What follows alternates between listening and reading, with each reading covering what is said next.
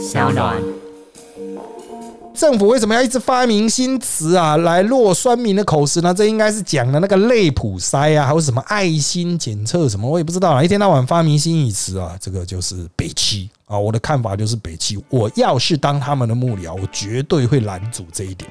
那为什么他们的幕僚不拦阻这一点呢？因为蠢。大家好，欢迎收听今天的人渣我们特辑开讲，我是周伟航。今天呢，我们第一百三十三集啊，主题是疫情新高峰。那我们是要啊共存呢，还是清零呢，还是随便呢？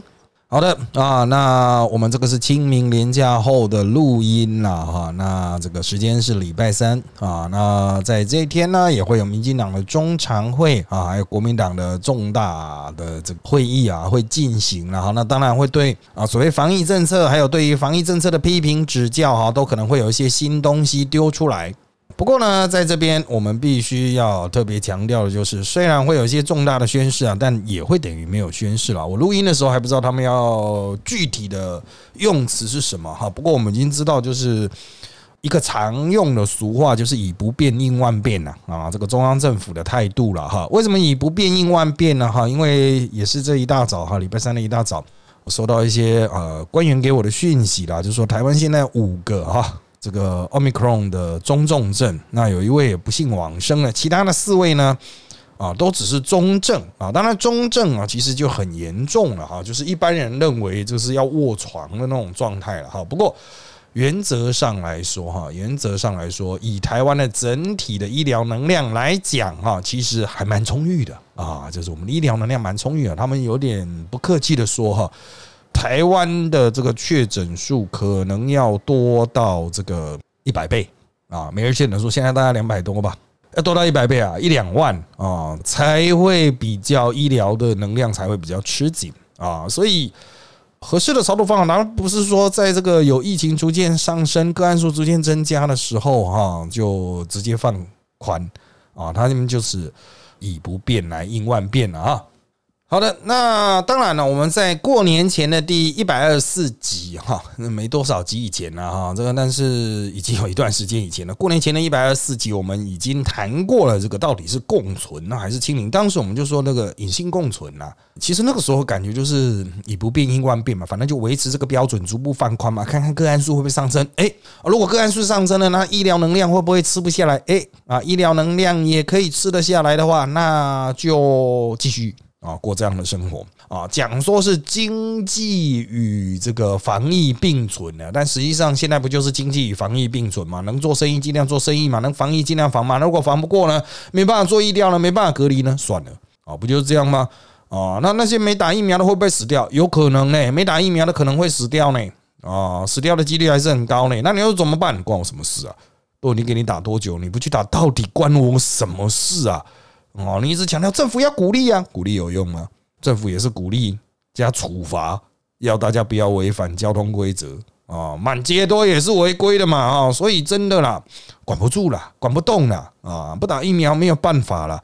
哦，确诊就是会传嘛，哈，那我们现在绝大多数的确诊者的症状都是相对比较轻微啦，啊，所谓的轻症哦，其实也是会发烧，也是会咳，会不舒服啊，哦，你不要把它想的，就是哦，只是 那个就是一般归类为无症啊，无症的也是蛮多了哈。好，那当然了，重点就是大家会觉得，如果本土有疫情，主要的困扰是会不会隔离呀？啊那会不会被抓走啊？哈，抓走很麻烦呢。如果轻症抓走十四天啊，现在一般抓走十天了啊，有些会更短，因为他验不到都把你放出来了，然后甚至比那种一般的入境隔离，原来就说一间一般入境隔离十四天的时候，有些人确诊进来，哎，他也许五天都验不出来了，啊，那就放出来了，那个时候就有说是不是要先确诊再入境啊？那就蛮恶质的了。不过这样的确哈啊。五天放出来，十四天放出来，你选择哪一个放出来嘛？所以大家主要的症结卡住，心理上过不去那一关，就是会被抓去关。那目前台湾哈确诊者还是会被抓去关呐啊，关到验出来没有什么病毒之后哈，就 PCR 筛不出来之后，那么再把你放出来。那我们现在确诊者呃已经差不多用掉一半左右的隔离资源了。那那些确诊者的接触者呢？他一样有隔离啊，但是这个资源会用的更快嘛？哈，我们现在目前评估哈，也许下个礼拜就用的差不多了啊。他们是说一千五百例以上哈，可能就会请确诊者啊，就 daily 每日一千五百例以上，可能就会请确诊者在自己家里待着了哦，就居家隔离了啊，没有办法，就跟去年五月刚爆发的时候哈，差不多。哦，一开始没办法收治，那就请你待在家里这样子。好，那在这样子的状况下呢，这个如果确诊者都要待在家里，那如果是确诊者的接触者呢？啊，其实现在就已经很多就没有叫你隔离了，现在就很多他就初判哈，就卫生局单位初判就说你就自主健康管理，就这样。哦，自主健康管理的定义，大家可以去看一下，就是反正你不要去人多的地方，就这样子了哈。你还是可以有一些基本的活动这样子。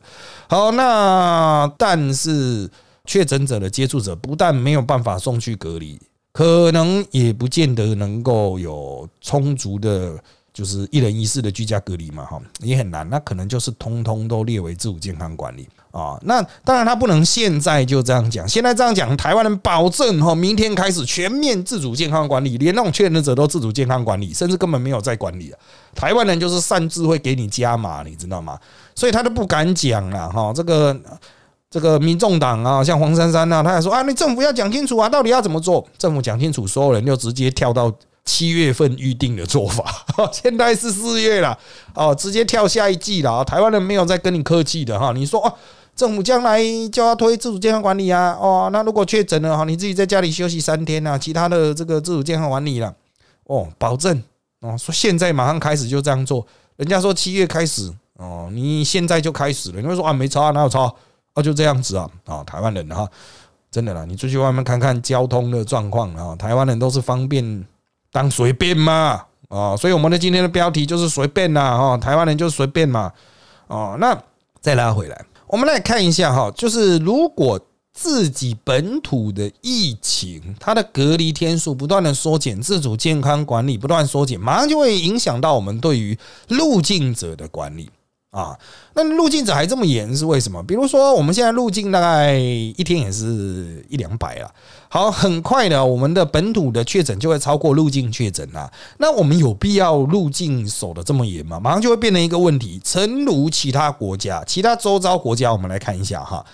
中国呢，在我们录音的这个时间还没有出来最新的数据，不过在前一天的数据哈，是一万六千人啊，一天一万六千人。啊，依照人口比例去换算，就除以六十，大概就。跟台湾人口的比例差不多嘛，就是差不多两百多例了。除以六十的话，一万六千人除以六十到两百多例，跟台湾的规模差不多了哈。所以两岸疫情是差不多严重啊。那中国到底是要不要开放，是由他们自己决定啊。我们就祝福中国人，因为中国现在好像还是想要平清零。不过这样子一万六千例哈，它是已经封城封了很久啊，像吉林封了很久啊，它的个案数还是一路增加。上海也是封了，还是一一路增加。我个人认为是已经挡不住了，其实可以放弃的。好，那他们不放弃是他家的事了哈，但是就会影响到开国嘛啊，这个国家到底要不要开啊？他们现在连城市都不愿意打开了。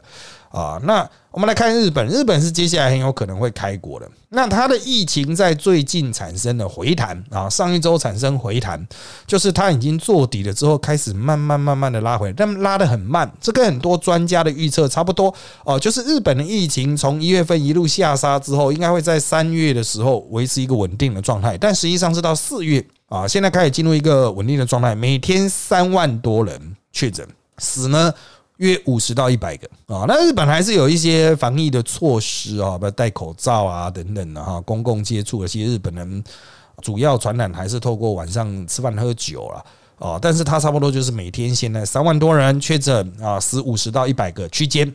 啊，好，那它就是一个台湾的参考的格局啊。那如果我们用人口换算，我们大概就是每天可能有六千多个确诊啊，十几十个这样子，十几个到几十个这样子，能够接受吗？啊，这一直都是台湾的大灾问了哈。我们现在是整个三月都没有死人哦，整个三月都没有死人。上一个不幸往生的是二月啊，就战争开始的差不多这个乌俄战争开始的那段时间哈，有一位不幸往生了。好，所以现在的这个态度就是我们会去观察日本，还有呢观察南韩。南韩呢啊，它的疫苗的接种比日本还高。哦，那社会文化文明先进程度也差不多。可是它现在是每天二十几万个确诊，你要注意啊，日本的人口是南韩的一倍多，它是每天三万，可是南韩是每天二十几万个确诊，虽然一路在下滑，可是它还是二十几万。真的是蛮多，然后呢，大概死三百个。好，所以台湾如果哦这个守不住的话，哈，也不要讲共存哦，其实他们也都还有一些防疫手段，口罩还是照戴哦，没有像有些国家口罩不戴了，要死大家去死一死了，没有。韩国它还是有戴口罩，还是有一些公共防疫政策。当然你会说它允许聚餐，台湾也允许聚餐啊，所以你要去看台湾到底是会像日本。日本是每天三万多死五十到一百个，韩国是每天二十几万个确诊，死大概三百个。台湾会在韩国这一边还是日本这一边啊？那韩国人口大概台湾两倍多，所以我们是会冲到每天十几万确诊，死一百五十个嘛？啊，好，那先前呢，另外一个跟台湾很像的地方，香港啊，香港是从每天的上万人哈，已经下降到每天三千多，持续下降中，但是死亡还是有上百个。哦，那照这个比例来看呢，实际上应该还有很多的个案是没有被筛出来的啦。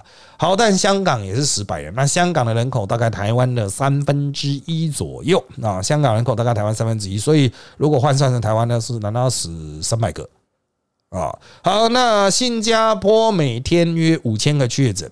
啊，那他的死亡是比较低的，大概只死四五个，也就是说，他的医疗的能量其实还是足够。不过我们现在也说，新加坡比就是比较不会死人了，但是他现在的死亡的数量哈，也在上个月就已经超过台湾了啊，上个月还上上月了啊，二月的时候就已经超过台湾了。好，那他们现在已经一千多例死亡，我们现在八百多例死亡。好，我们来看台湾啊，目前大概是每天几百人啊，那他说每天一千五啊，那个确诊者可能改居家隔离，那医院呢要到。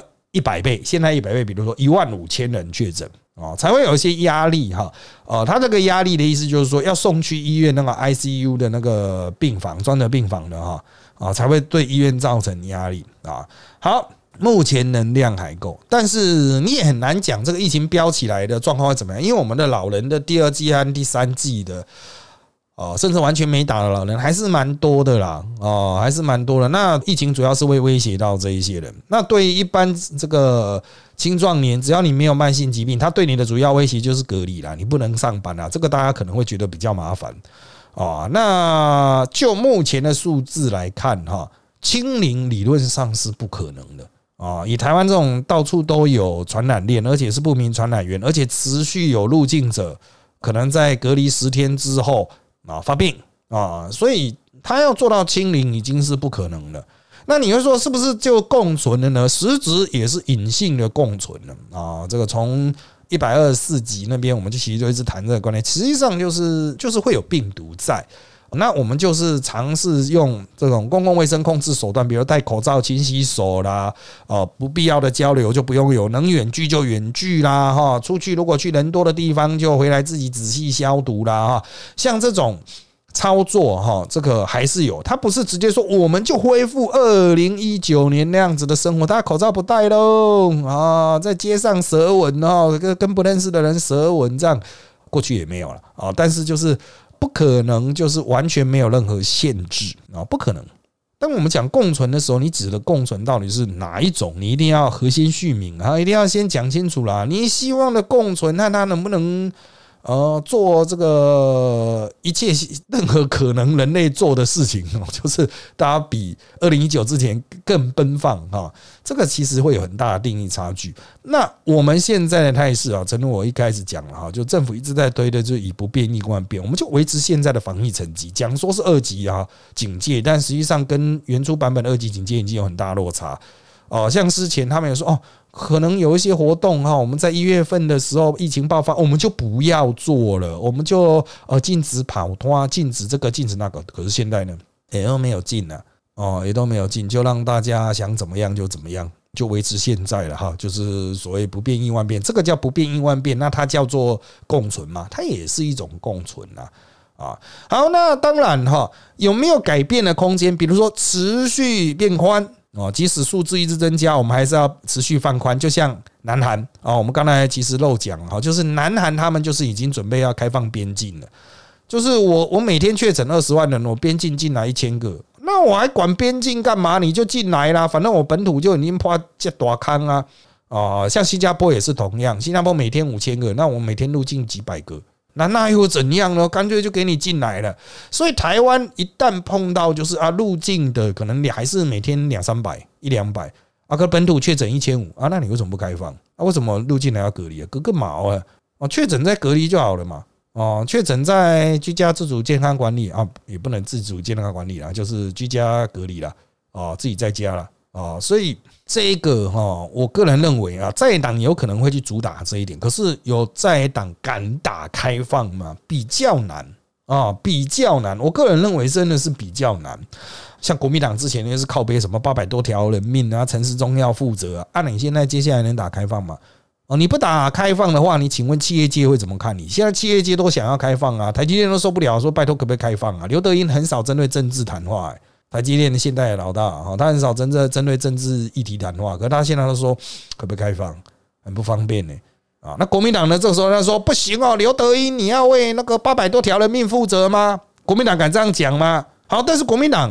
党本身不敢这样讲，底下那些乱放炮的，像杨志良啊，还有那些不分区立委啊，大脑非常结构非常特殊的不分区立委，他们可能会乱讲啊。杨志良虽然是卫生署长出身啊，但他近年都是啊这个一个小小的阿伯，不懂装懂啊啊，讲了一堆干话啊。那当然对国民党还是会大扣分啊。虽然国民党会一直撇清说这个已经不是国民党的人了，大家都知道他国民党以前时代的官嘛哈。那只要这些人乱讲话。啊，继续在这个讲求清零政策哈，那民进党一定会用这个来提管，就说啊，你国民党就是在闹啊，你国民党人就是这样恶搞啊什么的哈。好，那在这个企业界大规模大举要求开放旧经济，因为台湾现在经济是不好的啊，而且面对战争哈，我们的通膨压力等等啊，输入型通膨嘛。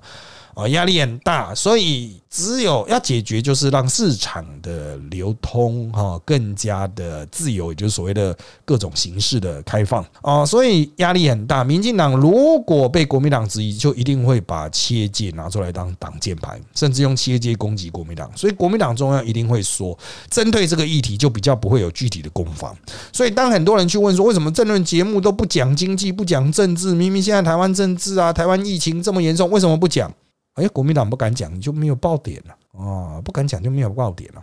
好，反正啊，对大多数人来讲，确诊的永远是少数。只要不升级，影响到你日常生活；只要不狂烈你，影响到你的出出入入，大多数人其实是不 care 那些人被狂烈的哈。讲白一点呢，对于很多家长来讲，重点不是小孩生病，重点是如果小孩的学校有人生病而停课，他会很不方便。对大多数的家长来说，他其实有科学知识，知道小孩子得病应该还好吧？哦，小孩子就比较强韧呢，所以真的担心小孩的健康而认为不该开放的家长比例非常少。大多数家长在意的都是停课造成我的困扰，尽量不要停课。所以这种民怨的压力啊，民意的压力也就会影响政治人物施政。所以当你讲说，为什么政府不赶快怎么样怎样？政府应该就是赶快停课啊。你要知道，有一个很强大的反停课的力量啊，会影响。当然，目前为止还是持续的有这个一个确诊就停全校的状况。但是我要强调哈，三月中最新提出的教育部提出的标准是一个学校要有两个不同班的人。确诊两个不同班，你这个班有五个确诊，那是你那个班停课。但是一个学校要两个不同班的人，比如说甲班有一个，乙班有一个，这样才需要全校停啊。所以教育部其实已经把停课的标准拉高了哈，但是基层就是还是重演了哈。但重演呢，你就会有民意压力啦。所以地方政府首长可能就会有业力回向。好，那当然了，大家可能关注的一点就是说，那好吧，那我就是共存派，我就是开放派啊。那什么时候可以观光？大家最爱玩哈啊，就是一定要出国去玩。好，那目前的中央政府的态势是，首先必须要日韩都已经完全开放观光，然后台湾人最常去的日韩。完全开放观光，现在日本它可以放松入境，但是他们之前卡着卡关不能进去的人太多了，所以他们要先消化这些卡关需要进去的打工仔、留学生、商务客。好，等到消化完这一些之后，那才是观光旅游啊，因为他们境内还是有一些相关的防疫措施，所以你现在去的话，也不见得像过去一样那么好玩了。就很多点可能没开，很多店可能倒掉了啊。所以目前看来，大概五月份左右哈，日韩都可能会完全开放观光，就是第一入境免隔离啊，只需要筛检。搞不好后面也不用筛了，反正就已经开始彻底摆烂，可能要七月以后，在日韩都已经完全开放的状况下，我们台湾这边单方面解除隔离，只需要入境快筛、入境普筛啊，就是所谓 PCR。那么也许啦，最快大概就是诚如我们之前讲的，大概七月左右哦。不过也是要看会不会有新的变种病毒株，因为他们原本预期大概四五月会有新的比 Omicron 更会传，但是病毒比。奥密克戎更弱的新的变种病毒株，但目前还没有看到啊，所以现在的主流株仍然是奥密克戎啊。奥密克戎已经几乎把所有其他株都消灭，因为它传的更快。好，那如果没有这个期待中，还不能讲期待中，预计中的新病毒株哈，可能大家对于开放的这个规划就会产生一些变动。有些国家可能发现死亡率还是太高，因为奥密克戎还是太毒。好，这个就有待持续的观察了哈。但是大家可以设定，大概是今年七月份左右啊，比较有机会在日韩开放的状况下，台湾这边也把入境的隔离天数，比如说三 G 的免隔离，三 G 的免框列啊，比较有可能是这个样子。好的，再来哈，就是中国哈，它这个问题其实他们自己去解决，不过中国对台湾呢可能会产生一些影响，主要就是中国国民党了。啊中国国民党他一定会受到就是中国的这个波及，只能这样讲了。这实际上他们之前和阿共靠那么近啊，所以这个中共的一些做法都会被视为是国民党可能内心会支持这样的说法，就国民党就亲民派啊，国民党就亲共派嘛啊。好，那国民党可能会在七月份哦，可能考虑要开国减足隔离天数的时候站错边，他就站在清零，站在反对的这一边，因为中国可能还没开放。这会造成什么样的政治效应呢？我觉得值得持续观察哦，要看那个时候国民党人有没有相对应的智慧了啊。好的，另外一点啊，就是大家很 care 说什么疫情造成冲击啊什么的，那是因为去年这个五月份的这一波疫情，我们采取很严格的三级的管制啊，对经济造成了很大影响。但现在眼前比较大的问题，就战争造成的经济通膨。在五月份可能还会有进一步的升息等等，美国升息影响到台湾升息，这个对台湾的经济冲击更大。所以哈，当大家还在想说啊，我七月要出去玩的时候，你确定你七月还有工作吗？七月还有钱吗？哦，这个事情，嗯，我觉得大家应该认真来思考了啊。这个就算你有钱，可能也没心情旅行了，因为回来搞不好就没工作了哈。啊，这一点哈，宜先哦做好这个思考好解决方案。啊，每个人的经济状况，每个人工作状况不一样啊，哈，这个大家啊，好好自我安排一下。那有些人呢，比较关注第四季的问题，什么时候要打第四季呢？基本上应该确定还是会打第四季，因为我们今年买两千万剂莫德纳买太多了，需要消化，那么应该会打啊。那小朋友呢，我们还有 Novavax 哈，两百万剂，还有 BNT，还没有确定多少剂，但应该也是会买。啊，那目前推估小朋友可能要到六七月了，快的话五月了，但是晚的话大概六七月可能就可以让五到十一岁的去打啊。那他们能打的剂量会比较少一点，可能打 BNT 吧，也可能是莫德纳。问题还是在于莫德纳真的买太多，所以一般大人哈应该很可能会在七月以后啊开始是打第四剂。啊，七月以后开始打第四季。那目前我们每天还是有蛮多人在打第三季或者在补前两季的哈，就是持续的消化现有的疫苗数量了哈。接下来还是会去丢掉一些疫苗了哈。那这个没有办法，很多人说这个是浪费啊，怎么样的？不要忘了，国民党一开始还是买三千万剂、买五千万剂的，那个时候买的，现在早就全部过期，那该怎么办呢？好的，接下来我们就来看这一周哈大家所提出的问题部分。好的，我们会在每周的周末啊，在我的个人的粉砖特辑见小周的人渣文本哈，告知下一周的 podcast 主题，那并请大家提出相关的问题。同样的，今天我们也收集到一些哈与这个共存啊、清零啊、随便啊哈有关的一些问题。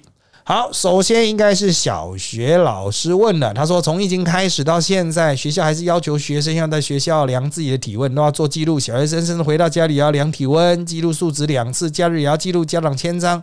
作为第一线教师，真的做到心很累。这种宛如饮水记录小卡的东西，真的会对防疫有帮助吗？是不是该考量一下，是不是要调整啊？好，那这个东西啊，我个人认为哈，就是帮助不大。啊，因为现在不见得会发烧，都已经轻症化了嘛，你记录体温意义不大了哈。要不要废掉呢？我认为可以废掉，你只要有量就好，量到异常再报哦，量到异常再来去关怀这小朋友。你量了正常，记个屁啊，记个毛啊，这个没有什么意义啊哈。所以我认为，如果基层教师觉得这个东西不妥哈，应该向善反映。但向善反映不是跟校长讲，你直接跟议员讲，你直接跟议员讲，说做这个很没意义。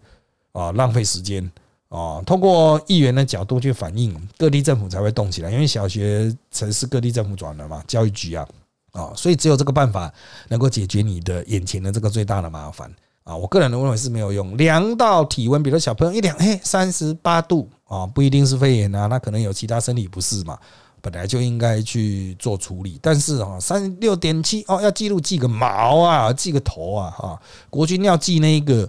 水表计体温是怕你突然挂了，国军要负责。那你会说小学生挂了，学校也要负责啊？啊，你量到真的很高温再说嘛。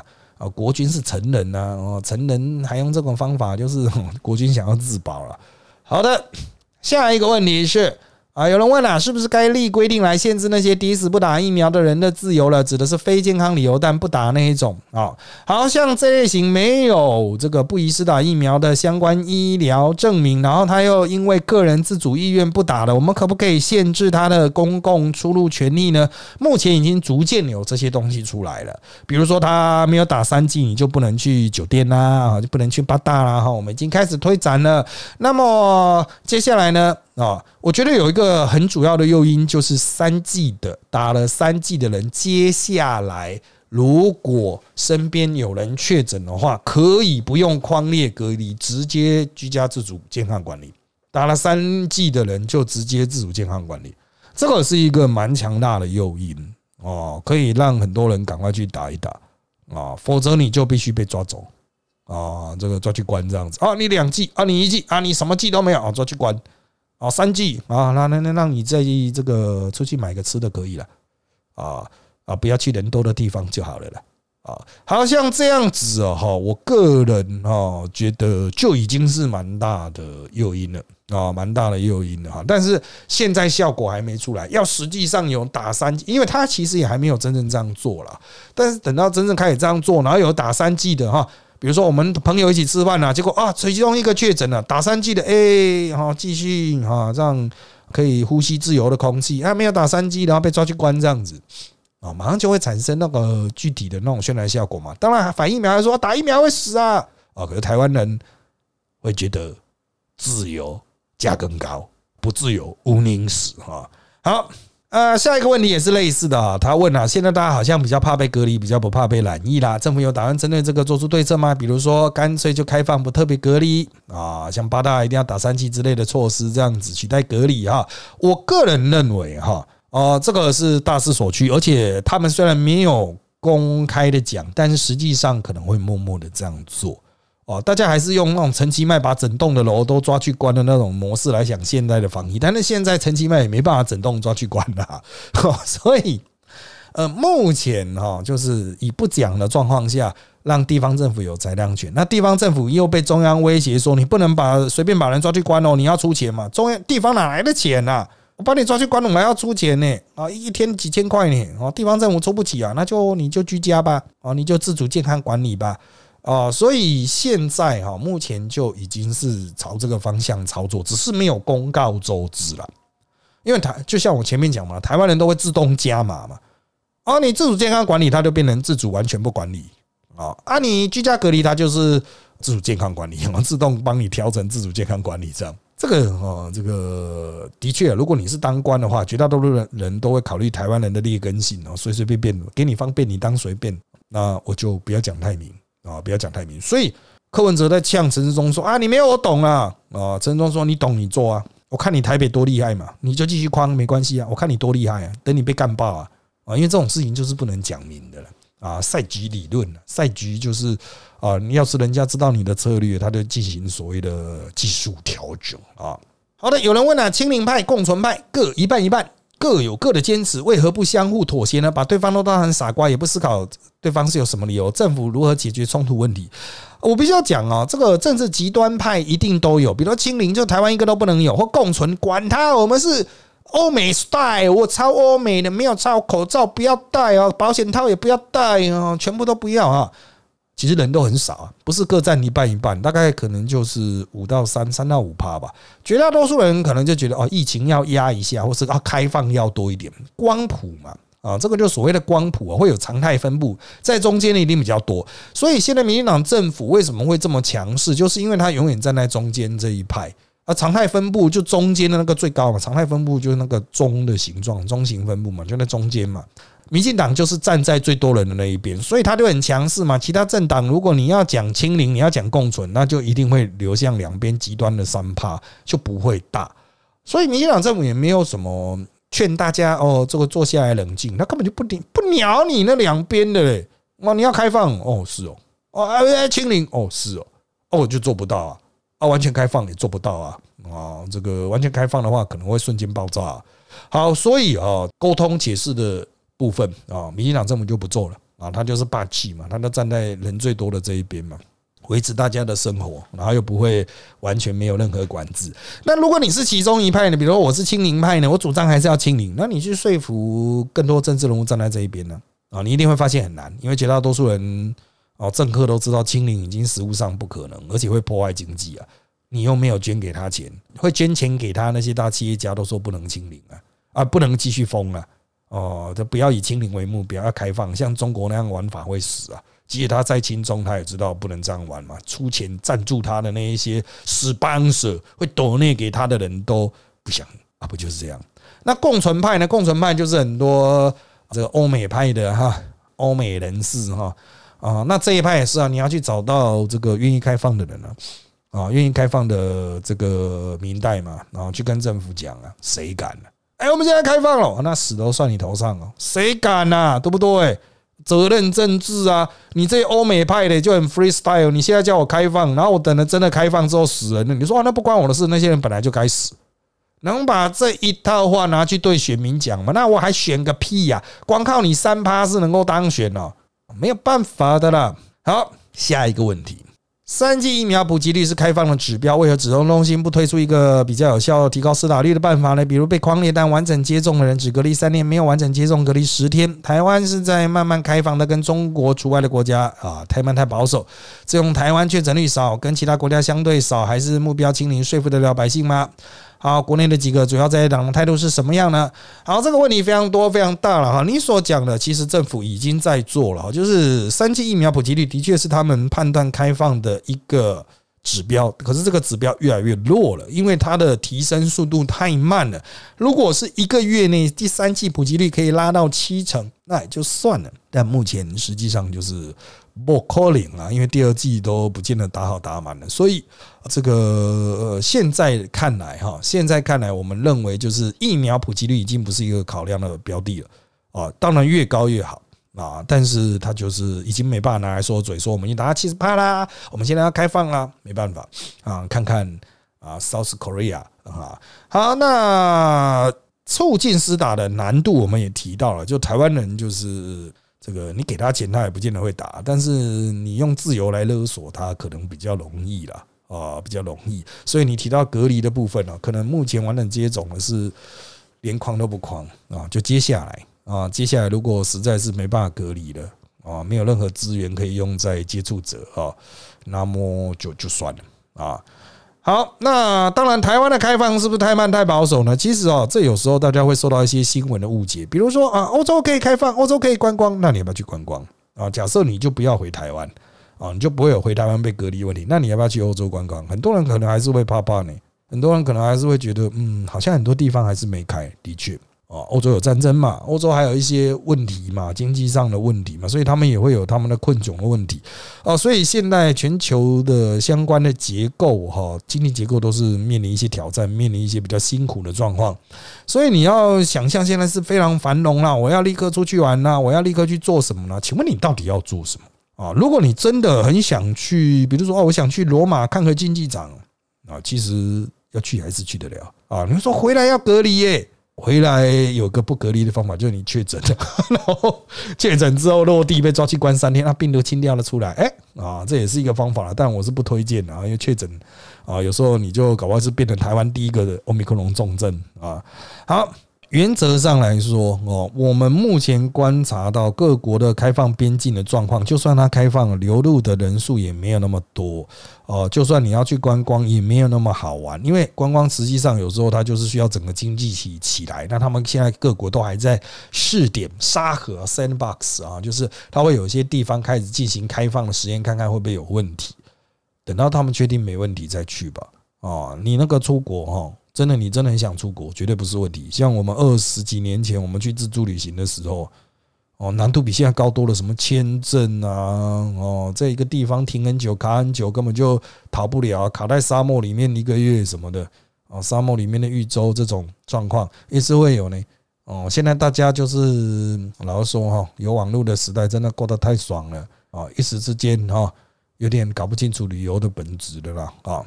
好，那目标目前已经不是清零了，所以没有说服百姓清零的这个状况。当然，他希望尽量压低这一点是没有错了哈。哪个国家不希望尽量压低呢？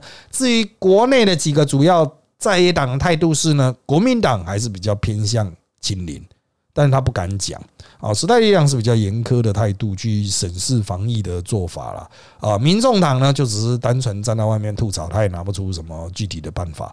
啊，就觉得啊，指挥中心没有懂啊，那请问你懂个毛啊？啊，这个加油啊，讲出来，大声讲啊，讲出来啊，讲出来啊，你知道就讲出来啊，这不就跟那个什么很羞耻的奶茶的名字一样吗？好，下一个问题，政府目前对疫情共存政策还是犹豫不决吗？还是打算先度过这个轻症爆发，再考虑其他共存手段呢？他们没有犹豫不决，他们心意已决，只是不跟你讲而已。啊，犹豫不决是我不知道该怎么办呢，心意已决是我知道该怎么办，可是我不跟你讲。啊，当然你也可以说讲出来啊，当然讲出来啊，他都不屌你了啊，因为人家执政党站在人最多的那一边呢啊。好，下一个问题，政府看起来在这一波似乎打算慢慢开始走共存了，但台湾老人第三季是不是打到中间值了？如果走到像日韩那样的高峰，医疗体系会不会扛不住呢？这也是医疗体系还有。这个指挥中心持续在观察，但目前实在看不出来有任何扛不住的迹象。我们一天撞十九个人，中华民国一天撞十九个人，可是我们三月份都没有人因为奥密克戎挂掉，也许四月份会有一些了。但是请大家记得哈，我们马路一天撞十九个，一天有一千五百个人受伤，马路哦，在中华民国的马路上哦，一天一千五百人受伤，那还是有报警啊，报那个消防救护嘛，啊，一一九来救你嘛。叫个救护车来救你，一千五百个，九个挂掉啊！所以呢，医疗体系会不会扛不住呢？好啊，下一个问题啊，当世界大部分国家开放而维持清零，对台湾的成本是多少？有量化指标吗？啊，对比之下，转向开放的代价比较被常被提起，可能染疫、重病、死亡的人口。也就是说，你的意思是想问，就是说，哦，没有啊，开放继续锁国会对我们造成什么损失？最直接、具体的损失就是观光业。啊，最直接具体的损失就是观光业，包括我们出国的，还有我们国内哈接待外国游客的这个呃损失。那经过这两年，这个产业基本上是零嘛，啊，就政府就补贴嘛，要么就是他们实际上就是倒闭了，哦，就不只是停止运作，他们就倒闭了，人都解散了啊，去当五百亿的当五百亿啊，去转做别行别业就转了啊。我们在比较早期的集数，我没有邀请到工会理事长他们来谈过这个问题啊，但是到了现在啊，显然哈。整个产业基本上都是消亡了 啊！那你说哦，等到开放他们会重新起来啊？对，他们会重新起来。开放后他们会重新起来，可是规模一定会比之前要来的小了。对现在来说，其实成本就是其实就是这个补助啊、补贴啊，哦，这个是我们那个预算你编下去了啊。其实成本相当有限，这也是政府会觉得，嗯，那我们就先撑的，因为台湾跟泰国不一样，我们绝大多数的这个。GDP 不是来自于观光啊，绝大多数不是来自于观光，我们的 GDP 大多数是来自台积电哈。好，目前对十二岁以下的疫苗政策有改吗？对那些不顾利弊吵的要帮小孩打疫苗的家长如何应对啊？没有疫苗就是没有疫苗，指挥中心没有过就是没有过，但应该快过了啊。那是之前不给小朋友打，是因为先优先给老人。那确定等说老人都打的差不多了哦，或者是想打老人都打了啊，那我们有剩余的疫苗哈，然后要许可的话哈，那么可能就会开放。啊，就是疫苗就是堆在那边嘛，不打也是很奇怪啊。啊，但那之前呢，高端曾经尝试要往下，但是他们说 EUA 不能再用 EUA 去过另外一个 EUA，所以就没有。那高端到底什么时候解盲呢？就要看他什么时候收集到一百五十个确诊的个案，他才能够解盲啊。所以这可能也跟其他地方疫情有关啊。你急也没用，强迫他也没用，难道他要他造假吗？啊，好。再来下一个问题，政府为什么要一直发明新词啊，来落酸民的口实呢？这应该是讲的那个类普筛啊，还有什么爱心检测什么，我也不知道啊。一天到晚发明新语词啊，这个就是北七啊。我的看法就是北七。我要是当他们的幕僚，我绝对会拦阻这一点。那为什么他们的幕僚不拦阻这一点呢？因为蠢啊，从那个什么校正回归啦，滚动式调整呐。还有什么类普筛啦、爱心什么的，无聊、低能。这当然，我这台有非常多政府官员也会听啊。啊，这个小弟还是直言，就是低能。你的幕僚到底在冲安小啊？你就说我们决定啊，要发给所有人快筛。人家问算不算普筛呢？你就说嗯，基本不算，因为人家普筛 PCR，我没办法做 PCR 就好了嘛。没办法帮三百三七万人做 PCR，没办法。但是我们会发快筛试剂给你呀。哦，我们会发快筛试剂啦，那没有办法做到人家的普筛，这样讲就好嘛？因为你是要讲什么类普筛、爱心什么筛啊？爱你个头啦！啊，这个我应该讲爱你个戏了你。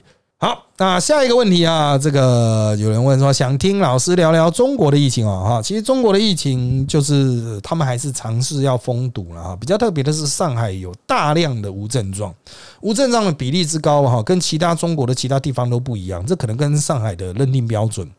啊，这个有关啊，就上海认定说，哦，这个叫无症状，哦，那个叫有症状嘛。那别的地方觉得，嗯，这已经是有症状，结果被上海认定为是无症状，所以他们无症状的比例是有症状的，好像我记得三四十倍，三四十倍哈。台湾正常来讲大概是一比一，多多少少还是会咳，咳了就是要有症状嘛，有发烧嘛，喉咙痛嘛，这个都要有症状嘛，哈。那这也凸显了中国的资讯不透明，资讯的人为干预。啊，就会使得所有的数据失去某种科学上解释的空间，除非你用后续的方法去把它补足了。啊，不过中国他高兴就好啊，中国他这个自己承担自己的防疫所造成的经济损失吧。啊，一开始上海不愿意封嘛，就是说上海经济影响太大，最后还是封了。然后上海的之前说不肯封那个家伙就下台了。中国还是有官场斗争啊。哦，还是有官员会持不同立场啊，但最后斗赢的呢，可能还是皇上啊啊，好。接下来呢，有人问：全世界大概只有台湾跟中共一样用防毒安清零的政策在对待疫情，政府应该好好思考一下，我们怎么会跟中共做一样事情？如果说政府说民众玻璃心不能接受开放，可能提高的死亡率，这不是理由吧？现在大部分民众根本就不怕确诊了，怕的是被框列、被医疗，因为政府带头让民众猎物的角度去看待确诊者。好，所以现在目前就是两点核心续名：第一，哈，北韩也是防毒安清零了，这个共产国家多的是。那也不只是台湾采取这么严苛的手法，即便在欧洲，他们的做法也会有各地会有所谓差异的不同，只是因为欧盟本身哈啊，这个人来来去去没办法啊，所以就他们相对会比较开放一点。那台湾的防堵清零也没有清到很零啊，也没有在封城的啊啊，所以大家很常是用二零二一的观念在看二零二二的。第二波，二零二二也有第一波和第二波嘛，就医院那一波和现在这一波啊，不同波哦，所以我个人认为啊，大家似乎有点中计。政府现在为什么可以去推这个以不变应万变？就是大多数人还是用二零二一的防疫标准来嘛。那政府就说，嗯，啊，那你自己就已经自我控制的很好啊，那我也没有必要再去弄得更严啊，也没有必要再去做开放啊，因为就是大家就这样子嘛，很好啊。嗯，就这样子，所以真正把你锁住的是你内心的那一套。实际上，政府或地方政府啊，中央政府和地方政府已经采取千变万化的操作方法，弹性很大啊。所以，哎，该怎么讲呢？啊。有时候你觉得这个你想的比政府还要超前啊，但是实际上你还落在政府的计谋里面了啊。那，那啊，下一个问题是啊，是否共存是不是打到拖到选举后再说，不会拖到那么晚啊？就实际都在做，等大家发现的时候，就会觉得说哦。哦，这个就是这样啊！我我再让大家回忆一下，一月多的疫情的时候，很多商人就来问我啊，业者都来问我说，到底会不会升三级？我那时候就很肯定说不会。很多人怀疑我呢，为什么？就像我刚才讲中计了嘛，你用二零二一的那一套来思考二零二二，我就跟你讲不会了。我们内线消息一定比你多，官员在想什么，我们一定知道。我就跟你讲不会三级，除非数量爆炸，除非医院塞满医院塞满当然是稍微要有一些控制做法，总不能让大家死在走廊上嘛。啊，那个时候当然可能去调整，可是问题现在就没有啊，一月的时候也没有啊。好，那下一个问题是啊，如果选举前啊，这个疫情爆发，民进党会输到脱裤吗？这很难讲啊，民进党可能会把责任推给国民党啊，都是你害的啊。那国民党到底是怎么害的？谁知道？但是民进党最擅长就是啊，都你害的哦。那国民党当然会尝试说，民进党都民进党害的，那八百个是民进党害死的啊。你觉得百姓会相信哪一边呢？政治这种东西啊啊，过去讲是高明的骗术啊。啊，很多人觉得现在政府不甚高明啊，但其实啊，他用的是更复杂的心理技术啊，让你掉到一个局里面。你觉得自己很聪明，你洞烛先机，你已经看破你他的计谋，你已经预见他的预见啊，哪有那么容易啊？资料都在他们的手里啊，你拼得赢他们吗？好了，今天节目就到这边，谢谢大家收听本集的人在我们特辑开讲。现在各大 p o c k e t 收听平台如三浪 A P P、Apple Podcast 和 Spotify 都可以听到我们节目，欢迎大家订阅、留言给我们五颗星，那就下次再见喽，拜拜。